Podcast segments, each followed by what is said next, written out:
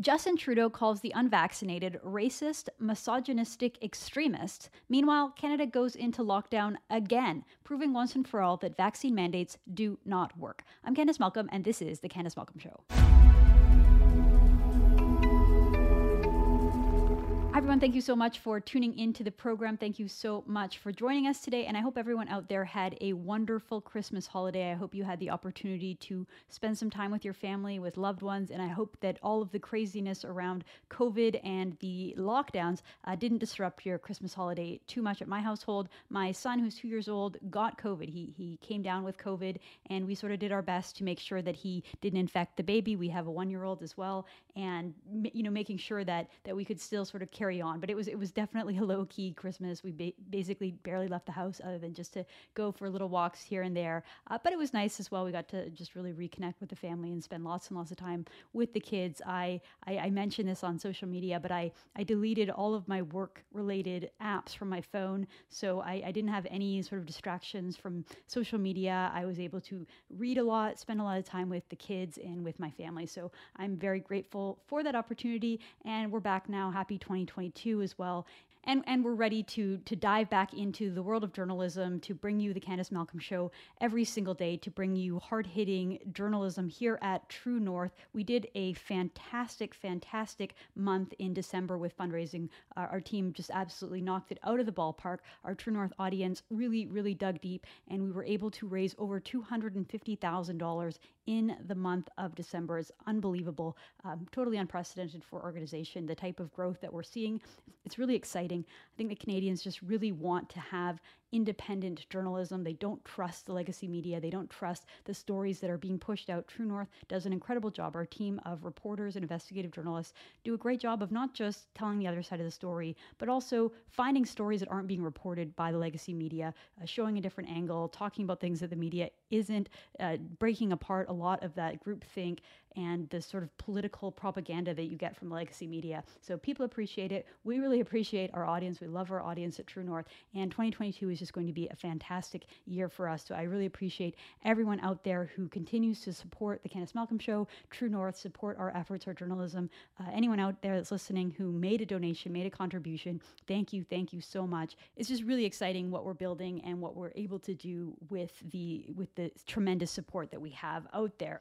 All right, so two stories that I want to get to on the podcast today. The first one is the big story, the big news story of the day. Ontario announced yesterday that we are once again going into lockdown. As my colleague Anthony Furey put it, it's two weeks to flatten the curve once again, two years later, and we are back to square one, back with the exact same public policy solution that we had two years ago when we knew nothing about COVID, and that is everybody just stay inside, lock down. We're not going to have anything open, and we're going to try to hopefully curb the spread of COVID.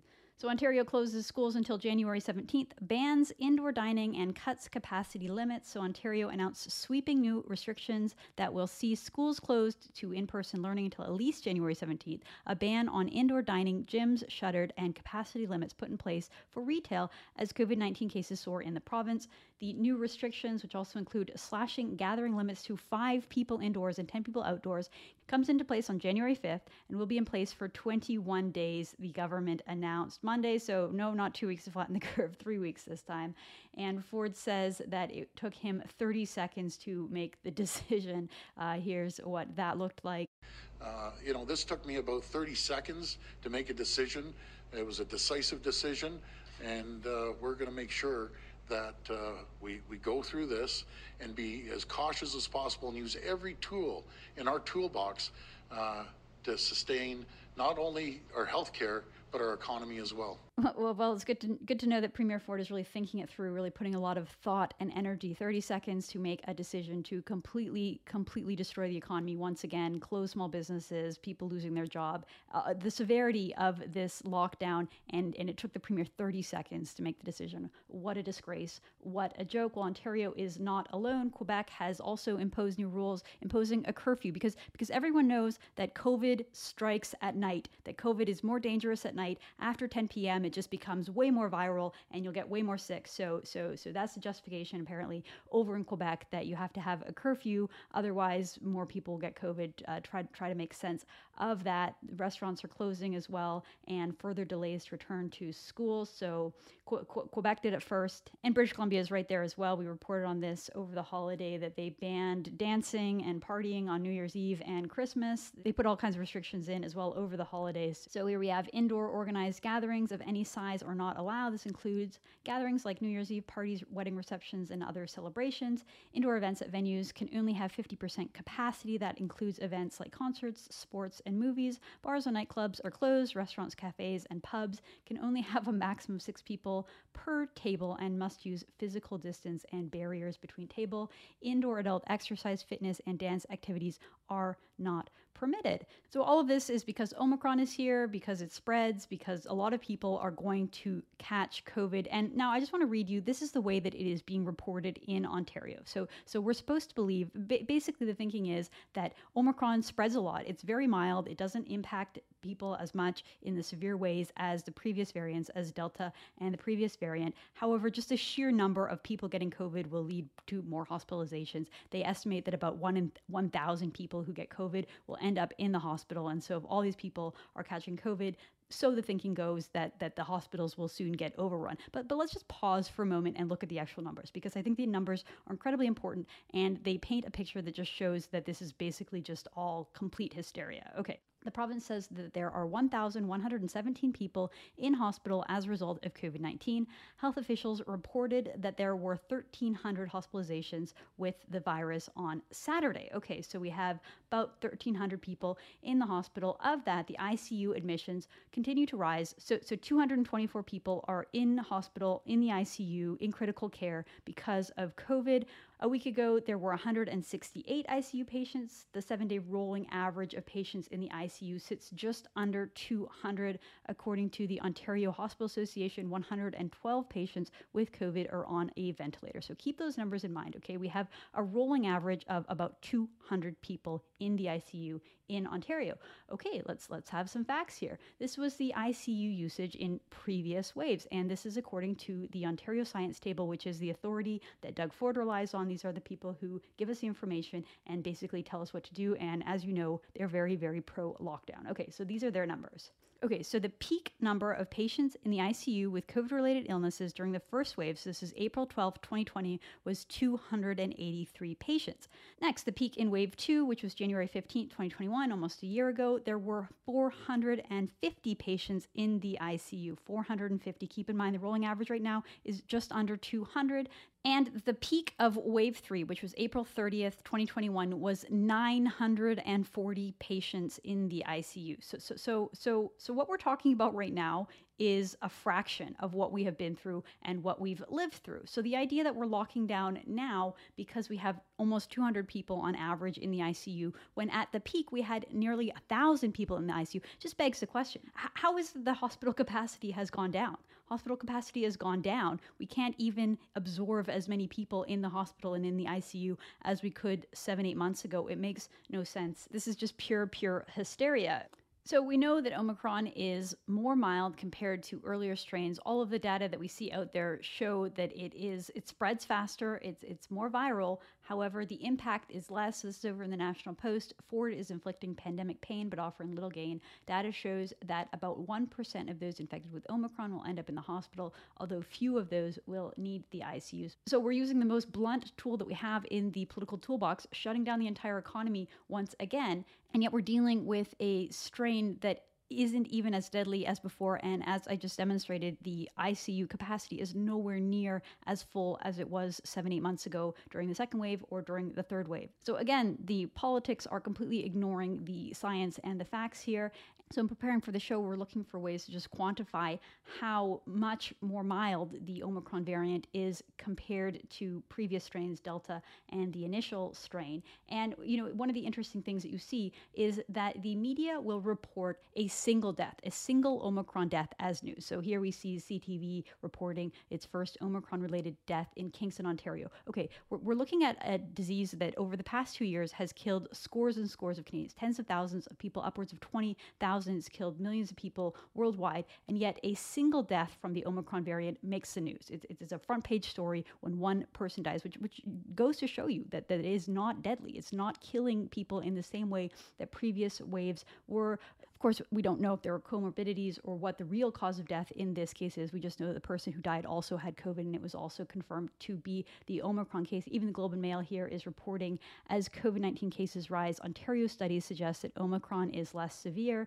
So it says in the study, Public Health Ontario compared Omicron cases with symptoms that emerged between November 22nd and December 17th with Delta cases and found that after adjusting for vaccination status and region, the risk of hospitalization or death was 54% lower with Omicron. The agency says Omicron appears to be the first dominant variant to show a decline in severity, but warned that due to its higher transmissibility, the absolute number of hospitalizations and impact on healthcare is likely to be significant despite reduced severity. So, so, so this is good news. This is all a good news story. It's telling us that COVID is mutating and each mutation is getting less deadly. That's that's what you want. Eventually, you just want herd mentality. You want everyone to have had it to build up the natural immunities and or or build up immunities through the vaccine if that's what you choose to do. And that way, we'll be able to fight against it, and it won't be a pandemic any longer. But rather than seeing this as a good news story, instead, it's like doom and gloom, end of the world. So many people are getting it. We got to lock down. We got to shut down the entire economy, which just shows you the mindset of the politicians and legacy media. They just want to go, go, go, go, go, and push doom and gloom until the end of time. Meanwhile, Omicron is subsiding in South Africa. So, South Africa, as you know, is where the uh, Omicron variant originated. It's where we first saw it. Well, the good news over there is that Omicron has passed its peak in South Africa, causing relatively few deaths and hospitalizations according to authorities down there. This is in the Washington Post. It says South Africa appears to have passed the peak of Omicron variant driven fourth coronavirus wave, the country's cabinet announced Thursday, adding that there were only a marginal increase in fatalities, which remained low compared to previous spikes. The number of infections fell by roughly 30%, just under 90,000 for the week ending in December 25th, Christmas, down from some 127,000 in the prior corresponding period, government data show. The number of hospital admissions has also been significantly lower over the past one and a half weeks. The country's medical system has capacity to provide routine health services, authorities said in a statement Thursday, adding that the government would roll back certain pandemic control measures. And this is reiterated by the World Health Organization, who said that Omicron spreads, but severe cases remain low in South Africa. And finally, Bloomberg, this is really interesting Omicron may cut Delta infections, South African study shows. So if you're infected with Omicron, it could actually protect you. It gives you strengthened immunity against other more deadly strains, including Delta. So, so, so if you get Omicron, in some ways it's a good thing because then you're more protected. You have more antibodies. Your body's able to fight off the original, more deadly and more painful COVID strain in Delta. So there's a couple big takeaways from all of this. I think the first one is at this point, I think that Canadians should universally demand better from our healthcare system. Our healthcare system is rigid, centrally planned, limited capacity, limited funding. It does not offer the flexibility that we need to get through the pandemic. This is completely obvious to anyone anyone paying attention that we just don't have the flexibility needed to deal with a pandemic, to deal with surges in the hospitalization rates and the need for ICU capacity. Part of the reason that Canada doesn't have a Florida where we don't have a Ron DeSantis, we don't have a politician willing to just say,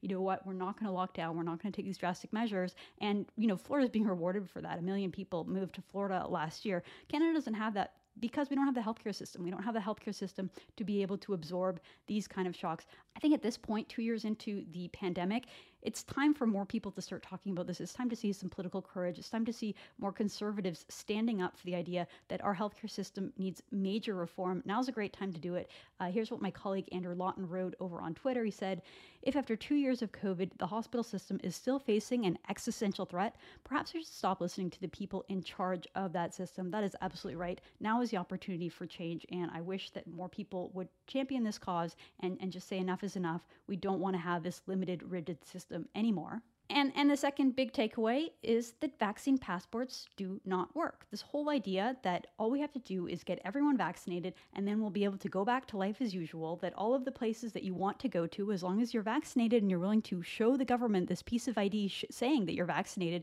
you can have a normal life and, and and that everything will go back to normal. That has been proven completely wrong once again.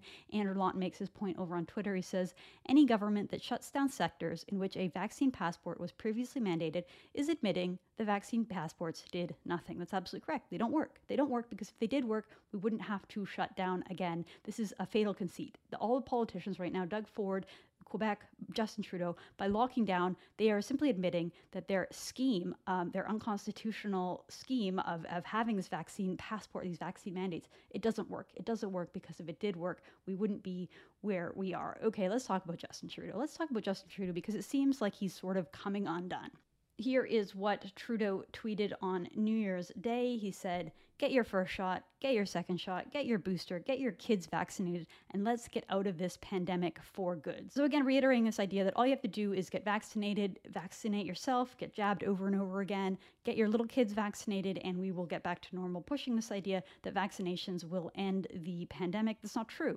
It's not true because most people are vaccinated right now, and here we are going into another wave. We know that a lot of people who have been vaccinated are still catching COVID. They're still, I mean, how many stories have you heard of people that you know, people in your family, people in your friend group, and your colleagues at work who are vaccinated and yet still got COVID because different strains, different mutations, you're not protected. You're not fully protected, 100% protected. So, no, this idea that, that, that, that getting vaccinated will get us back to normal is just not true. Lauren Southern over on Twitter made a really good point. She said this She said, BC is over 90% vaccinated and still in lockdown. People don't trust you anymore. And then, and then she has this, these, these two pictures. So, one side is all the things that are promised to people if they get vaccinated, saying that that proof of vaccination will allow you to do all these things. And then followed by all the things that just got banned on December 22nd, so we can go through them. So, so BC assured you that if you got vaccinated and had a proof of vaccination, it would allow you to go to indoor ticketed events, indoor patio and dining, nightclubs and casinos, movie theaters, gyms, pools, and recreational facilities, high intensity indoor group exercise, indoor organized gathering, and indoor recreational classes. That, of course, is all not true because here we go. BC, same public health organization, December 23rd. Gatherings inside are limited to 10 guests. All must be vaccinated. No indoor organized gatherings of any size, including parties. All indoor venues reduced to 50% capacity. Adult gym, fitness centers, dance studios closed. Bars and nightclubs closed. Maximum six people per table at restaurants.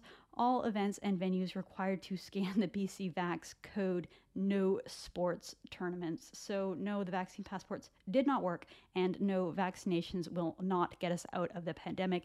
Absolutely untrue. Now, second, there's this video circulating online. It's trending all over the place over the holiday. And I'm told that it actually came from September, that Trudeau said this on the campaign trail for whatever reason, probably because the interview is in French. This just exploded online over the past few days, and there's been so much reaction to it. So I want to show you this clip of Justin Trudeau in French just just coming out there angrily saying the worst of the worst possible things about unvaccinated people, just completely unloading on them, othering them, um, demonizing them, doing all the most despicable, horrible things that a prime minister should never do when talking about his own citizens. Um, but but here is the unhinged clip of Justin Trudeau, and, it, and it's there's subtitles in the bottom in case you don't speak French. But but here he is saying that unvaccinated people are extremists. They don't believe in science. They are misogynistic and they are racist. Oui, on va s'en sortir de cette pandémie par la vaccination. Puis on, on en connaît tous des gens qui sont en train d'hésiter un petit peu. On va continuer d'essayer de les convaincre. Mais il y a aussi des gens qui sont farouchement opposés à la vaccination. Qui sont extrémistes. Qui croient pas dans la science, qui sont souvent misogynes, souvent racistes aussi. C'est un, un, une petite, euh, un petit groupe, mais qui prend de la place. Et là, il faut faire un choix en tant que leader, en tant que pays. Est-ce qu'on est-ce qu'on tolère ces gens-là ou est-ce qu'on dit, ben voyons, la plupart des gens, presque 80 des Québécois, ont fait ce qu'il fallait faire, se sont fait vacciner, on veut revenir aux choses qu'on aime faire. C'est pas ces gens-là qui vont nous bloquer maintenant. So doubling down on this notion that if all we have to do is get vaccinated and we will be out of the pandemic, which is false, it's not true. Um, saying that we should not tolerate people who are unvaccinated. I don't know what that means. If you're not going to tolerate someone, what what's the alternative? Like kicking them out of the country, throwing them in prison? What what exactly is Trudeau saying by that? And and and then again, just flat out uh, equating equating the unvaccinated with the, the worst of the worst, saying that you must be racist, you must uh, hate minorities, you must hate women if, if you don't want to participate in an experimental vaccine. I mean, this is just really letting the cat out of the bag. And there's been huge reaction to it. So here is Jordan Peterson saying our prime minister's careless words have become internationally scandalous. And he links to a Great Britain news segment. I'm going to play this segment because it's really really quite good. Neil Oliver is a tremendous uh, speaker and thinker. He, he's just been incredibly uh, articulate uh, throughout the pandemic, uh, really explaining and articulating some of the biggest problems of our times. And, and here he is zeroing in on Trudeau's angry, unhinged rant and, and really dissecting some of the problems here. I'm going to play this right now.